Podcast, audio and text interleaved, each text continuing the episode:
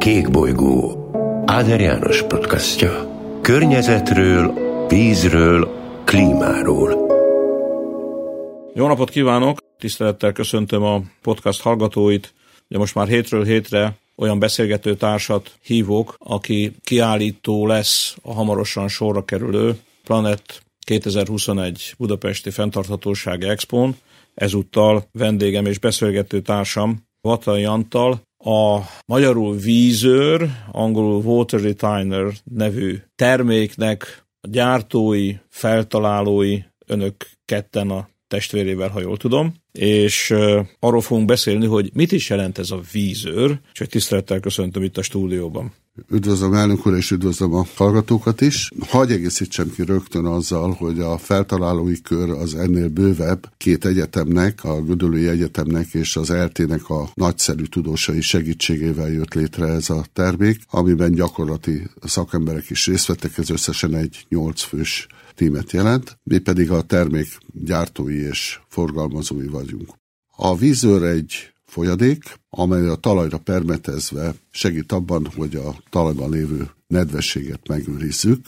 Hazai körülmények között a talajból a növények kevesebb vizet tudnak felvenni, mint amennyi kipárolog. Ez úgy néz ki, hogy 32-42 százalék, amit a növények fel tudnak venni, és 42-48 százalék párolog ki. Száz évvel ezelőtt nem ez volt a helyzet, akkor a talajok szerves anyagtartalma még lényegesen magasabb volt, és így a vízmegtartó képessége is, de a modern gazdálkodás ebben jelentős károkat okoz, és ez a vízpárolgás azokon a helyeken, ami klimatikusan nehezebb, tehát Afrika, Ázsia, ott még jelentősebb a kipárolgás. És nyilván függ egyébként a talajnak a szerkezetétől, tehát egy lazább szerkezetű, egy homokosabb talaj, mint ami nálunk is van azért Magyarországon, ugye a Dunatisza közén, ott sokkal nagyobb a veszteség, mint egy kötöttebb talajnál. Igen, ez így van. És uh, akkor függ az egyre rosszabb hatékonyságú talajműveléstől, az az új technológia, amit alkalmaztunk, alkalmazunk szerte a világban, az akkor ezek szerint a talajnak a vízmegtartó képességét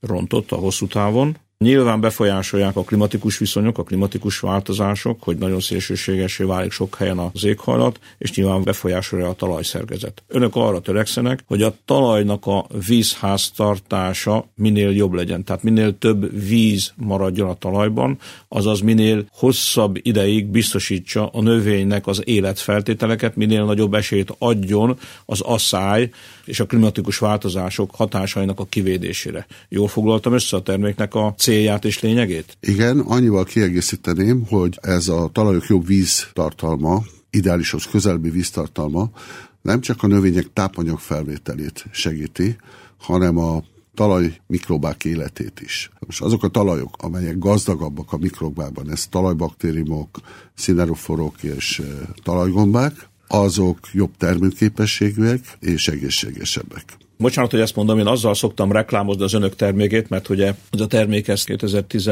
5-ben jelent meg, ha jól emlékszem, és mi már találkoztunk néhányszor, először 2016-ban a második vízvilág találkozón önök már ezt a terméket bemutatták. És én azzal szoktam reklámozni a terméket a laikus közönség előtt is, hogy képzeljünk el egy olyan folyadékot, amit a talajra permetezve az eső és az öntözővíz minden tovább nélkül bejuthat a talajba, viszont a talajból a napsugárzás hatására, a meleg hatására kevesebb víz párolog el. Ez a találmánynak a lényege. És ez milyen jó dolog ez, mert nyilván javítja a gazdálkodás feltételeit. Igen, mi a levegőből kötjük meg a vizet, tehát a talajból a klimatikus hatásokra távozó levegő, ugye ez kapillárisokon keresztül jön ki, ennek van egy víztartalma. És ezt a vizet kötjük mi meg. És hogyha a kapillárisokban nagyon kis átmérőjű csövek, ezekbe megjelennek a vízcseppek, akkor ezek lezárják a kapillárist, és lecsökkenti a kifelé áramlást. És ezzel a rendkívül kis mennyiségű anyaggal, ami azt jelenti, hogy négyzetméterenként egy milliliter, amit ki kell juttatni, hogy könnyű legyen összehasonlítani, azt szoktam mondani, hogy ha iszunk egy pálinkát, az 50 ml, tehát 50 négyzetmétert tudnánk vele kezelni. Ennek a sokszorosát tudjuk a talajban megtartani. Úgy tudnám érzékeltetni, hogy magyar viszonyok között a öntözéses körülmények esetén Magyarországon jellemzően 80-120 mm az, amivel öntözik a területeket. Mi 50%-kal tudjuk csökkenteni az öntözés mennyiségét. Ez nagyon-nagyon fontos dolog, különösen azokon a részeken, ahol eleve már kevés az öntöző víz, vagy a rablógazdálkodás következtében egyre kevesebb vízhez jutnak. Ugye látjuk nagyon sok helyén a világnak, hogy sokkal több vizet vesznek ki a talajból, és sokkal több vizet használnak részben öntözésre, részben más célra, legfőképp mezőgazdasági célra, mint amennyit a természet pótolni tud. Tehát ott mondjuk ugyanazt a termés eredményt fel annyi vízzel, egy ilyen szer segítségével, mint az önöké, elérni, az élet-halál kérdés. Az a hosszú távú gazdálkodásnak az elemi feltétele. Igen, ez pontosan így van, ahogy említi. Arab országunkban, Marokkóban például, ugye ott sokkal keményebbek a klimatikus viszonyok, mint Magyarországon. Jellemzően 400 mm öntözés szükséges ahhoz, hogy termelni tudjanak. Ott mi 30%-ot tudunk megtakarítani. Ez a 30 százalék, ez azt jelenti, hogy ha ezt 100 ezer hektárra vetítjük, ami körülbelül egy fél baranya megye nagyságú terület, a magyar mezőgazdasági területek 2 százalékával egyenértékű, 2 millió ember éves víz szükségletét lehet megtakarítani. Ez óriási szám, és különösen, hogyha figyelembe vesszük azt, Ugye említettem Marokkót, és akkor maradjunk csak Afrikánál majd, hogy globálisan, és Afrika ebben élen jár. A következő 30 évben két milliárd fővel nő a különböző becslések szerint a föld népessége. Ugye a hallgatók számára ez fontos elmondani, két milliárd, ez a növekmény, ami a következő 30 évben, ez annyi, mint az emberi faj megjelenésétől az első világháború végéig nőtt ennyivel az emberi faj. De közben, ahogy ön is említette, a termőföldeknek a minősége romlott, a növekvő népesség következtében az egyfőre eső vízmennyisége jelentősen csökken, ráadásul azt is, amink van, sok esetben elszennyezzük, és itt a feladat, érkezik még két milliárd ember, a meglévőket sem feltétlenül tudjuk ellátni megfelelő mennyiségű élelmiszerrel, tehát rosszabb feltételek közepette kellene megfelelő mennyiségű és jó minőségű élelmiszerrel ellátni a növekvő népességet úgy, hogy közben egyébként még a megfelelő mennyiségű vízhez is hozzájusson, akár fogyasztás, akár egyéb más célokra. Bizony mondhatnák erre, hogy emberes a feladat. Igen, nagyon nehéz ügy. Egy, egy szomorú példát hagy említsek. A 80-as években a világbanki programok segítségével Indiában hatalmas öntözésfejlesztést végeztek. Ez azt jelenti, hogy a gazdákat eszközökhöz juttatták, és jelentősen elterjedt az öntözés. Ezeken a területeken több mint 100 méter csökkent a talajvízszint. Ez olyan körülményeket idézett elő, hogy a mi termékünknek az alkalmazása ott már csak az energia költségből megtérülhet a gazdáknak, amivel a vizet ki tudják venni. Ez a 100 méteres vízcsökkentés, ez egy visszafordítható folyamat, ugye a 80-as évektől napjainkig érték el, ezt vissza lehet fordítani olyan 500 és 2000 év között időtartam alatt. Ezek drámai dolgok. Én abban látom a vízzel kapcsolatos problémát, hogy nagyon gyakran erre úgy tekintünk, mint a levegőre. Tehát, hogy ez úgy jár mindenkinek, és a vízzel való gazdálkodás koncepciója csak azokban az országokban alakult ki, ahol nagyon nagy probléma a, víz. Ott már kvóták vannak, szabályozzák, stb. stb. Mondjuk ilyen Kalifornia is.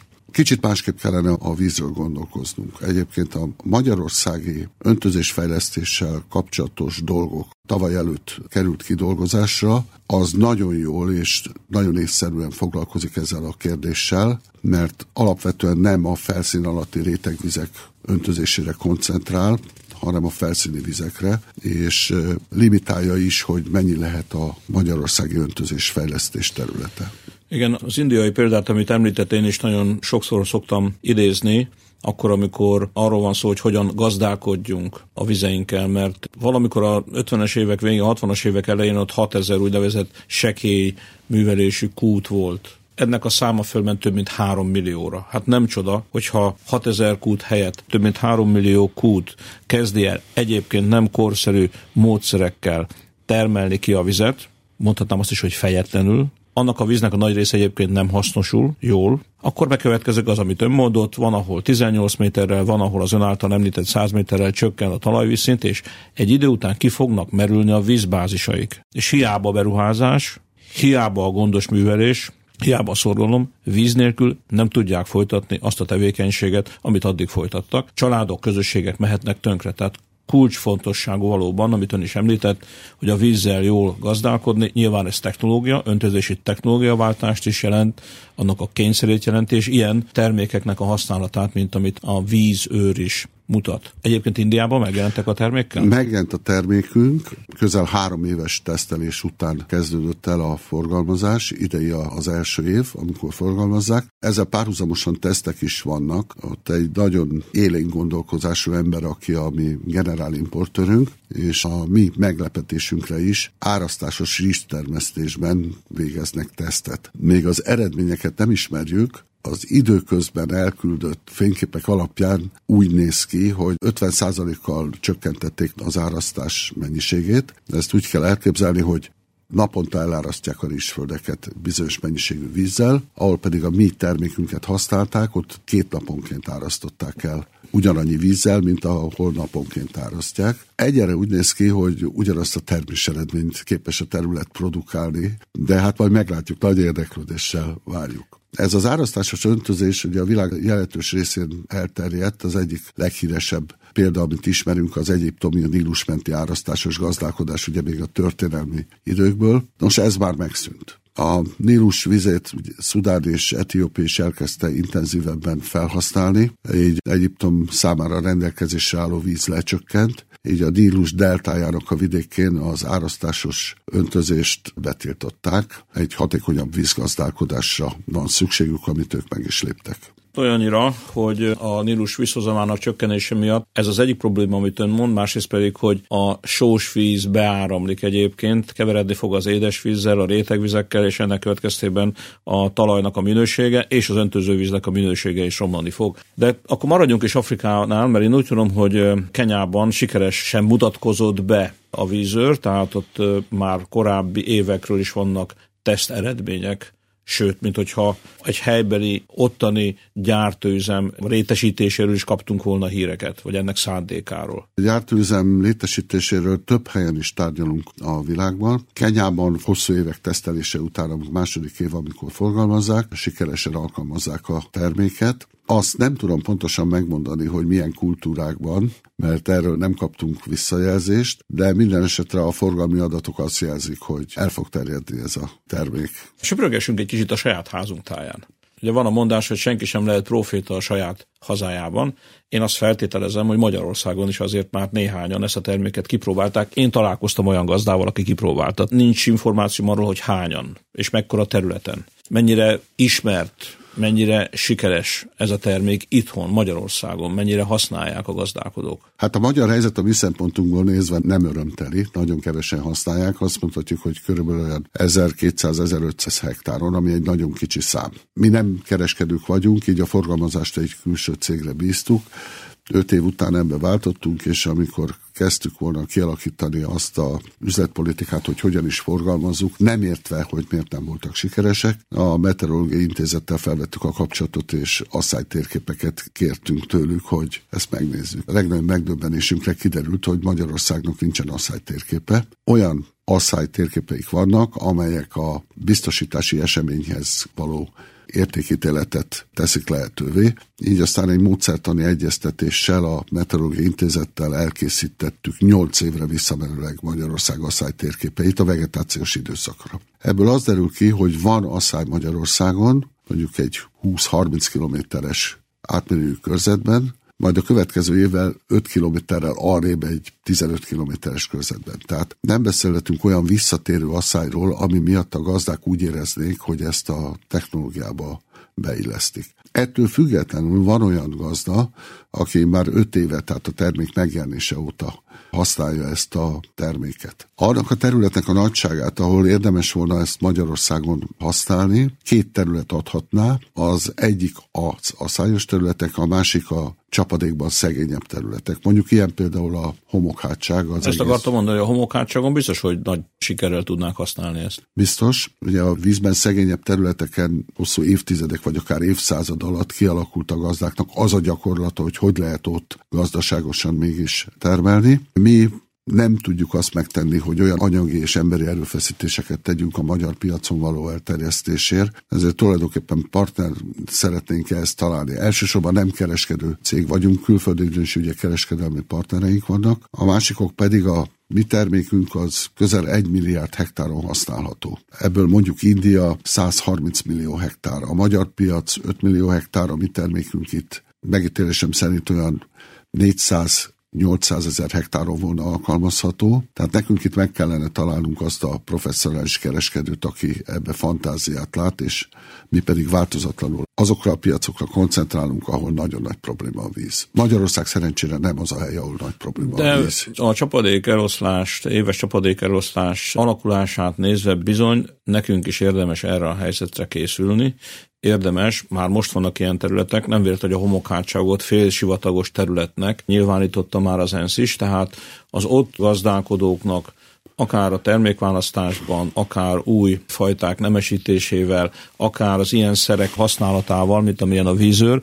vagy ezek kombinálásával lehet a megfelelő termés eredményt, a nyerességet és az ő megélhetésüket biztosító megfelelő termés eredményt elérni. Tehát én azt gondolom és azt remélem, ennek a terméknek, a vízőrnek is, és az ehhez hasonló termékeknek komoly jövője lesz itthon Magyarországon is. Van egy kérdés, amit szerintem hallgatók feltennének, hogyha erre most lenne lehetőségük, mert minden ilyen terméknél, és nem beszéltünk arról, hogy ez milyen módon, tehát hogyan állítják elő, miből állítják elő, de fölmerül az a kérdés, hogy jó, kiutatom a talajra. Okozhat-e ez bármilyen környezeti szennyezést? Azt gondolom, hogy ez egy jogos kérdés. Mi a tapasztalatuk?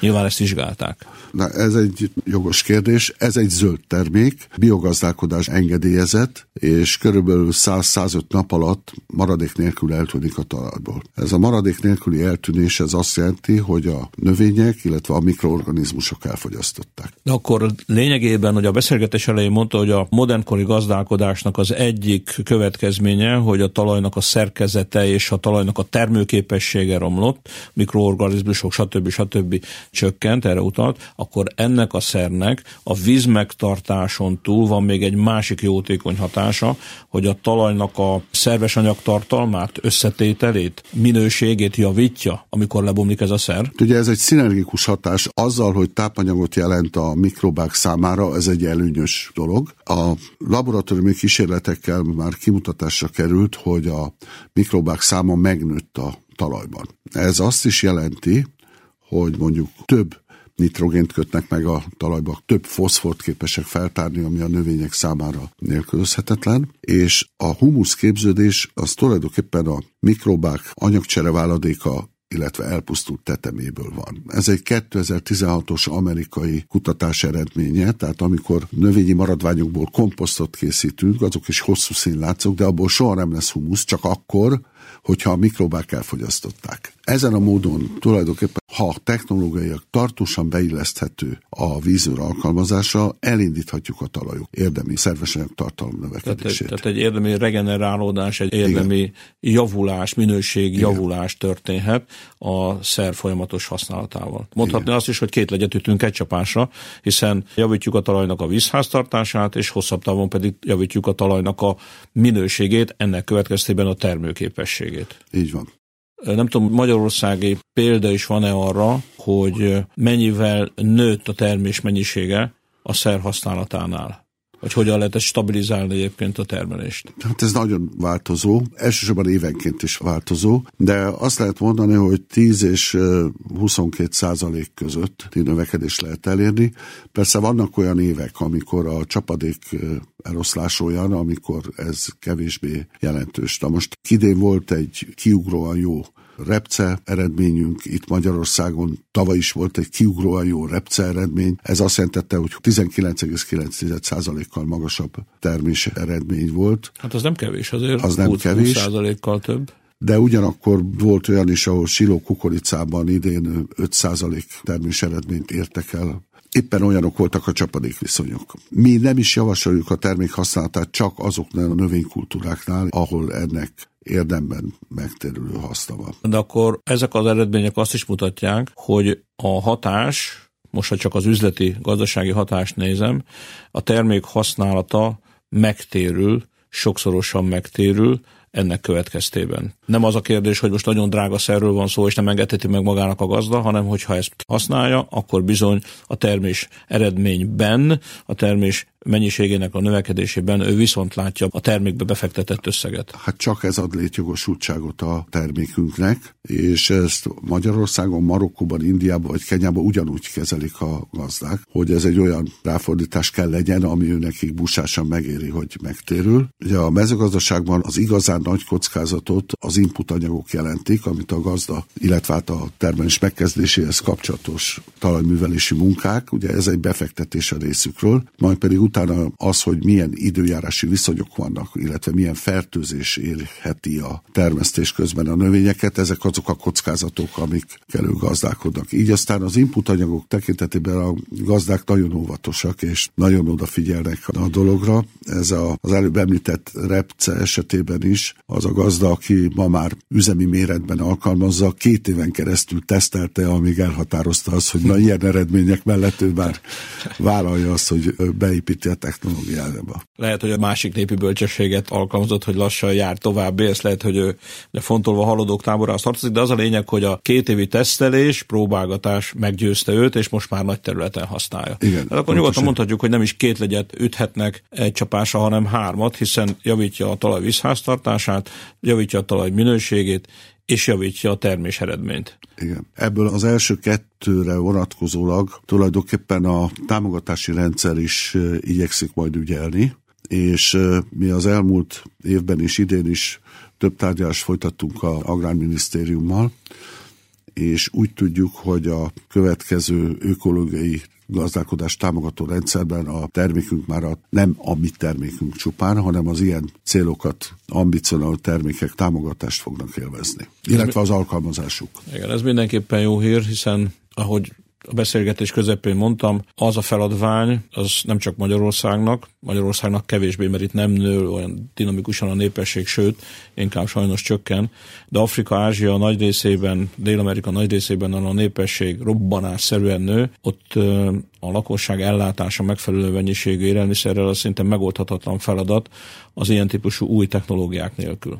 Hát ebben segít a vízőr, a vízvilág találkozó után ezúttal most a fenntarthatósági expón láthatjuk a vízőrt, és találkozhatunk a céggel. Tehát akik kilátogatnak majd a Hung Expo területére, akkor találkozhatnak önökkel, találkozhatnak a termékükkel. A gazdák majd kaphatnak megfelelő információt és megfelelő referenciapontokat, ahol tájékozódhattak a szer használatáról, én azt gondolom, hogy az, aki mezőgazdasági tevékenységet folytat, növénytermesztést folytat, ugyancsak el kell, hogy gondolkodjon azon, hogy érdemese három legyet ütni egy csapásra, már pedig ehhez a vízőr segítséget jelenthet mindenkinek, minden gazdának. Köszönöm szépen Vattai Antalnak, hogy itt volt velem, hogy beszélgethettünk erről a kérdésről, és sok sikert kívánok a további termékfejlesztéshez és a további piaci részesedések megszerzéséhez. Én köszönöm a lehetőséget. Kék bolygó Áder János podcastja. Környezetről, vízről, klímáról –